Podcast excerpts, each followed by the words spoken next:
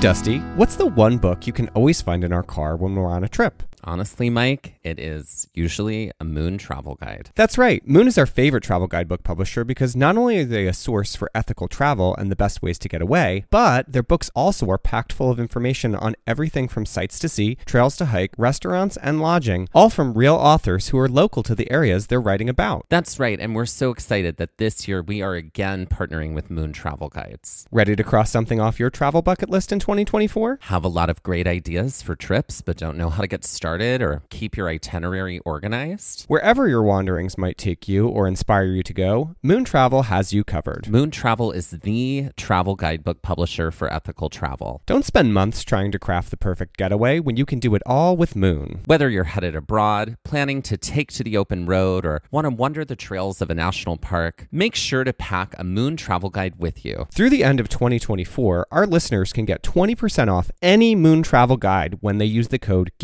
GAZE24 at checkout. That's amazing. And that is code GAZE24, G A Z E 24 for 20% off any Moon travel guide in Moon's entire library. And that is just for our listeners, and you cannot find that anywhere else. Be sure to visit moon.com. Head to our show notes and check it out and see Moon's entire collection of travel guidebooks.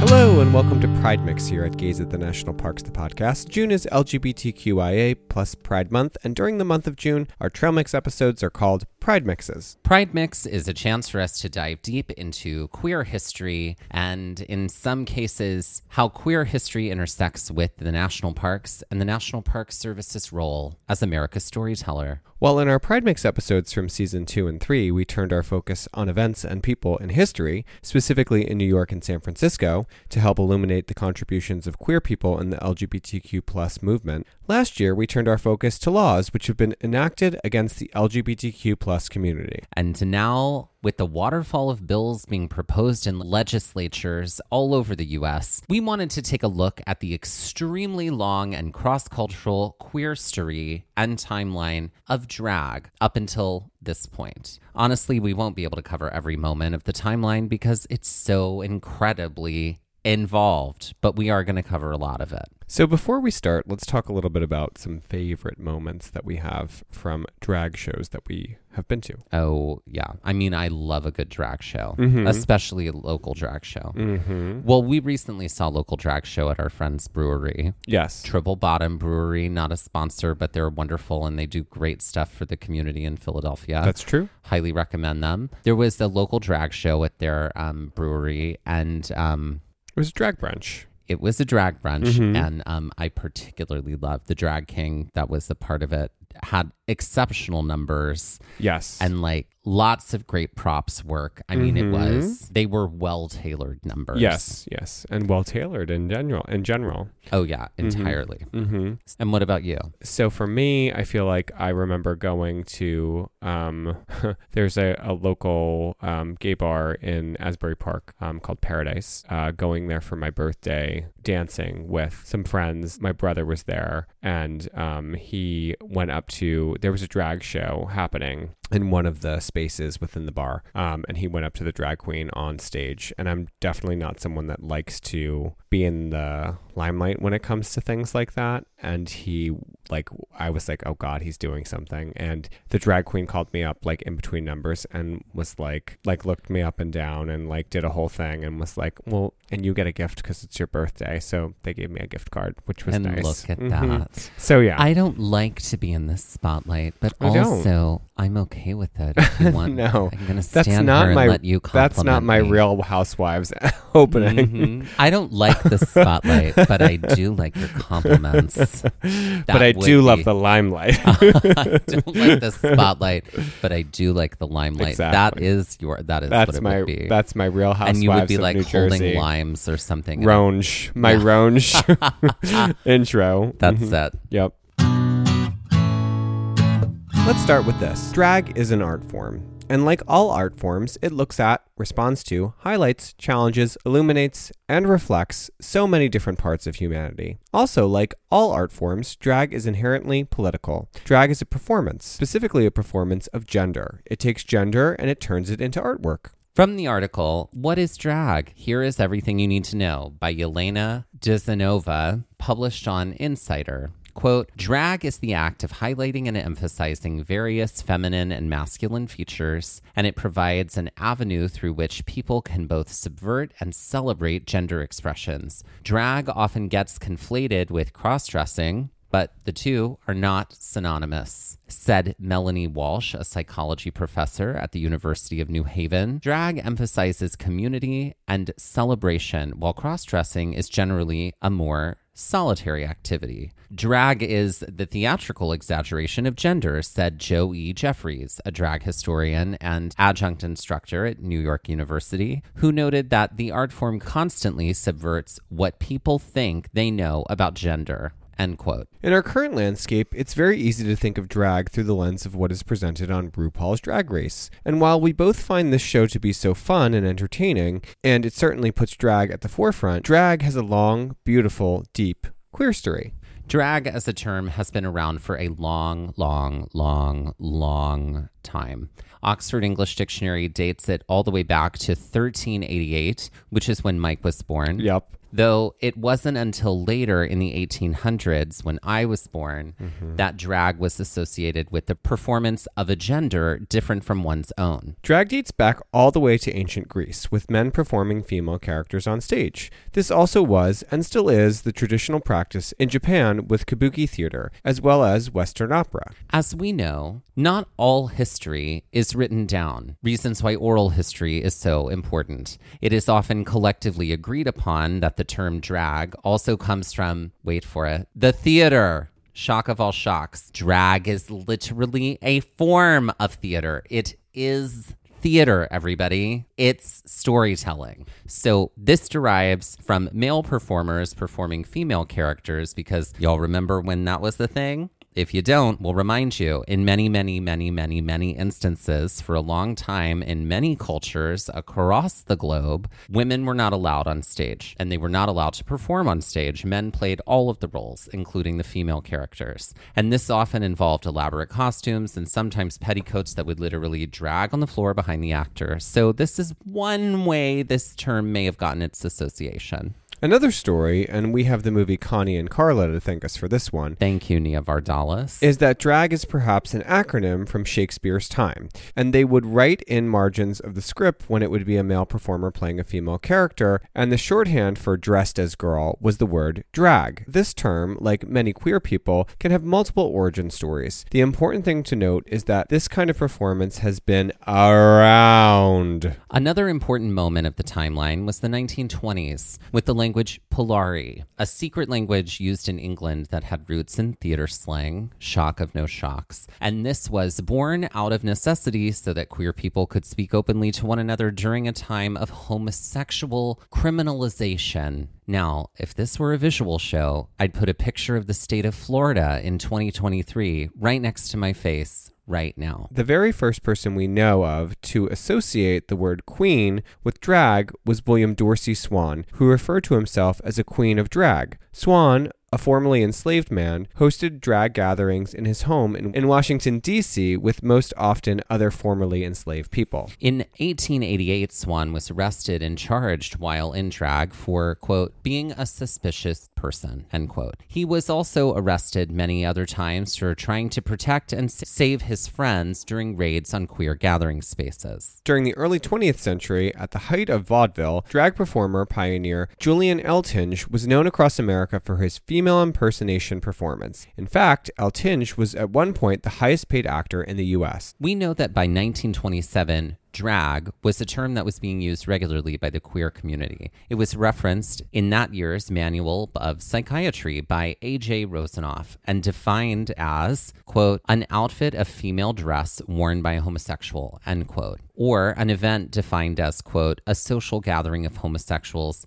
at which some are in female dress, end quote. Now, we know that this definition is obsolete now, as drag is not a performance medium that is only accessible to gay men. It is available to all people of all identities. Exactly, including that of even Ronald Reagan and George Murphy. That's right, two Republicans known for their conservatism. Oftentimes, during wartime, soldiers would dress in drag to entertain each other, especially during World War II. During this time, This is the Army, the play turned film, featured the characters doing just this. It premiered on Broadway in 1942, and the film adaptation even won an Oscar in 1944. So don't believe it when Republicans suddenly act like drag is a dangerous thing. They've been participating in it too, because drag is an art form. It's not dangerous, it doesn't hurt or harm anyone. And while drag queen is a common term, drag king is also a very common term that most likely emerged around the same time. The Harlem Renaissance saw the height of many drag king performers. This was also during a time of public criminalization of LGBTQ folks.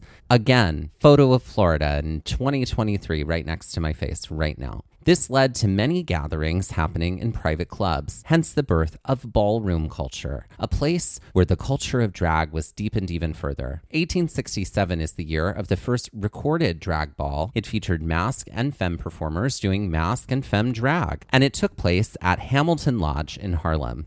As ballroom culture grew, it became a celebratory and gathering space for many, particularly queer black and Latinx folks. During this time, there was also a bit of a divide among gay white men between those who had more, quote, masculine qualities who could, quote, pass in a crowd and those who were more, quote, feminine. And old habits die hard, don't they? Tune into our other podcast where we call out gay white men, gaze at the problems of the gay community, and that's problems with a Z. So often, in order to avoid a bar being raided, and yet again, cue a photo of Florida in 2023, the more femme men would dress in drag to appear like women, and men who were dancing together, and therefore not appear as men and men dancing together. And while trans identity and drag are not the same thing, trans is an identity, drag is a performance. The backbone of drag as an art form is from our trans siblings, ancestors, and members of the community. Many trans people turn to drag as a way to find work, so for them, drag was quite often a way to survive financially. In the 1950s, drag performers found a home for performances in gay bars and gay specific spaces like bathhouses. And with the growth of the gay bar came an increase in spaces for drag performances, and thus came the growth of drag as an art form. Queens like Divine appeared in popular films and later served as inspiration for Ursula the Sea Witch and The Little Mermaid, even into this remake. Entertainers across the spectrum have turned to drag time and time again, as it is an art form that is available to all. So, what are some moments of drag that you remember from growing up? Well, I feel like there was it was I was a little young for it, but I do remember Bosom Buddies Oh, yeah. um, on TV. Mhm. Um, Tom Hanks getting his start, and oh, um, yeah. uh, Rick Moranis, right? I believe. If it's not Rick Moranis, if it's not Rick Moranis, it's somebody else. Okay. Moranis.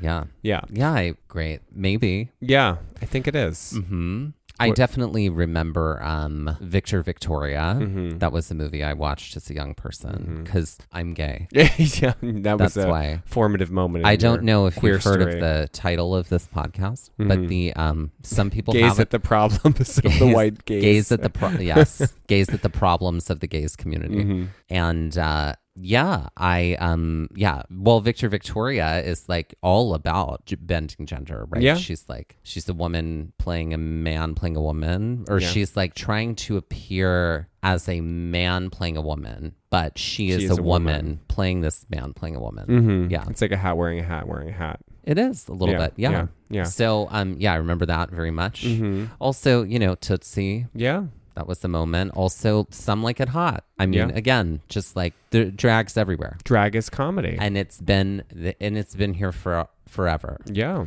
And like for us to you know pretend like suddenly like it's a problem. now it's a problem. It's like, girl, stop. Well, we'll dive Go into home. that. we'll sure. dive into that later. Yeah. But yes, um, Yeah. I mean, even recently, like uh, Bertie Carvel as as the Trunchbull on uh, Mm-hmm. in Matilda on Broadway.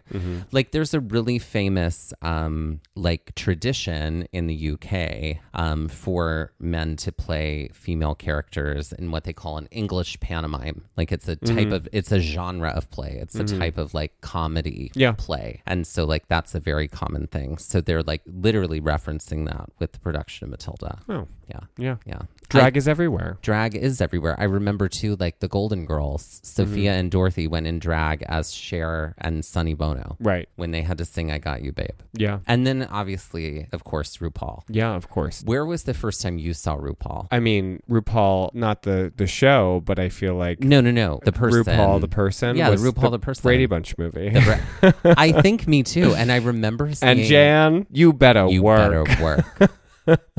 I remember seeing RuPaul, Mm-hmm. and I, I think I turned to my mom in the movie theater and I went, oh, She is so pretty. Mm-hmm. And I did say that. Also, RuPaul, I mean, RuPaul is gorgeous. Mm-hmm. Gorgeous, gorgeous. Still gorgeous, gorgeous all the time. But yeah, I remember being young and Yeah. seeing RuPaul and being like, Ooh. Yeah, I, definitely didn't understand it then. No, No, I I, didn't like, either. okay. And then I think my mom said something like, "That's the man," and I went, "Oh, good for him." That's what I said. I like that. I like. I'm into that. Right. Yeah. Right. I would Formative secretly watch RuPaul's uh, talk show on VH1. Oh, that's like, right. I forgot. Later Yes. at night as a child, and I was like, I am here for that. I Mm-hmm. loved it. Right. I thought it was so funny, and I just like I always and like obviously we have RuPaul on Drag Race, and I'm Sure. thrilled that that's happening, and like great. And I watch Drag Race all the time. You watch it sometimes, Yeah. But um, I loved the talk show because like Ru always asked really, really great, deep, important questions, Mm-hmm. and also would like you know then make a joke that would like make everything stop being serious again. You know what I mean? Like which is sort of like what drag does, Yeah. right? So yeah, things I loved about that. A few things before we go. Most importantly, drag is not a crime. If you find yourself in conversation with someone who says things like, What about the kids? Here's some things you can say in response. One, please tell me the last time you took your kid to a queer bar with you, and please tell me the last time you happened upon a drag show in public. Most drag performances happen indoors because, you know, temperature control. We don't want makeup to run or to sweat through costumes. As people who walk through two major cities often, being New York and Philly, both with thriving drag scenes, we've never just happened upon a drag show outside. Two, you know how some live music just isn't for everybody? Like jazz, for instance, an integral part of the music art form. Just because you don't like jazz doesn't mean we need to outlaw jazz or outlaw live music. Three, outlawing drag would sort of be like outlawing movies or music or theater or any art form. It's an art form. It's going to live on. And right now, they are trying to make laws to outlaw drag performances in spaces that we created for them. It's akin to a film having violence in its content and then finding and punishing the actors who participated in the storytelling of the moment. In conclusion, the current attack on drag is rooted in homophobic republicanism and distraction. The Republican Party is doing the thing it has always done and is attacking a marginalized group of people in order to distract from the other agenda they have, which is to make America great for wealthy white folks. And worse, they are targeting the healthcare access and existence of trans folks in the wake of all of it. There's literally no evidence to support that drag harms children or anyone for that matter. Drag performances that contain sexual innuendos and quote unquote adult content take place in age restricted bars. We would like to end with a quote from Nino Testa, an associate professor of professional practice in women and gender studies at Texas Christian University in Fort Worth. Quote, queer people have always found creative ways to resist the violence of their experience and norms that have tried to restrict our ability to live freely in the world. Drag is a process of that resistance. These communities formed as a response to harassment, exclusion, and violence. I'm hopeful in the sense that we've done this before. We never stop doing it. End quote. And another quote from drag queen Alaska, winner of RuPaul's Drag Race All Stars 2. Quote, The great thing about drag is that the second you think you've got it figured out, it changes and turns into something else. That's why we'll always survive. End quote. If you want to act, go donate to the ACLU's Drag Defense Fund. From the ACLU, quote, drag performers and the LGBTQ plus community are facing threats across the country. In the face of these threats and censorship, you can fight back with the ACLU for the protection of our rights. The freedom to express ourselves and our gender identity in creative ways fuels artistry across our country and culture, and drag is protected by the First Amendment, like any creative expression such as dance, fashion, and music. As a community, the only way to get through this is together. The sources for today's episode include What is Drag? Here is everything you need to know by Yelena Dzhanova, published on Insider. Inquiry. Trixie Mattel breaks down the history of drag by Them, published on them.us. The U.S. has a rich drag history. Here's why the art form will likely outlast attempts to restrict it by Scottie Andrew, published on CNN. The Evolution of Drag, A History of Self Expressionism by Gael Abu Nasser, published on byarcadia.org. The Long History of Drag, From Vaudeville to Reagan, and Why Right Wing Outrage is Nonsense, written by Maggie Baska, published on Pink News. And the GLBT Historical Society.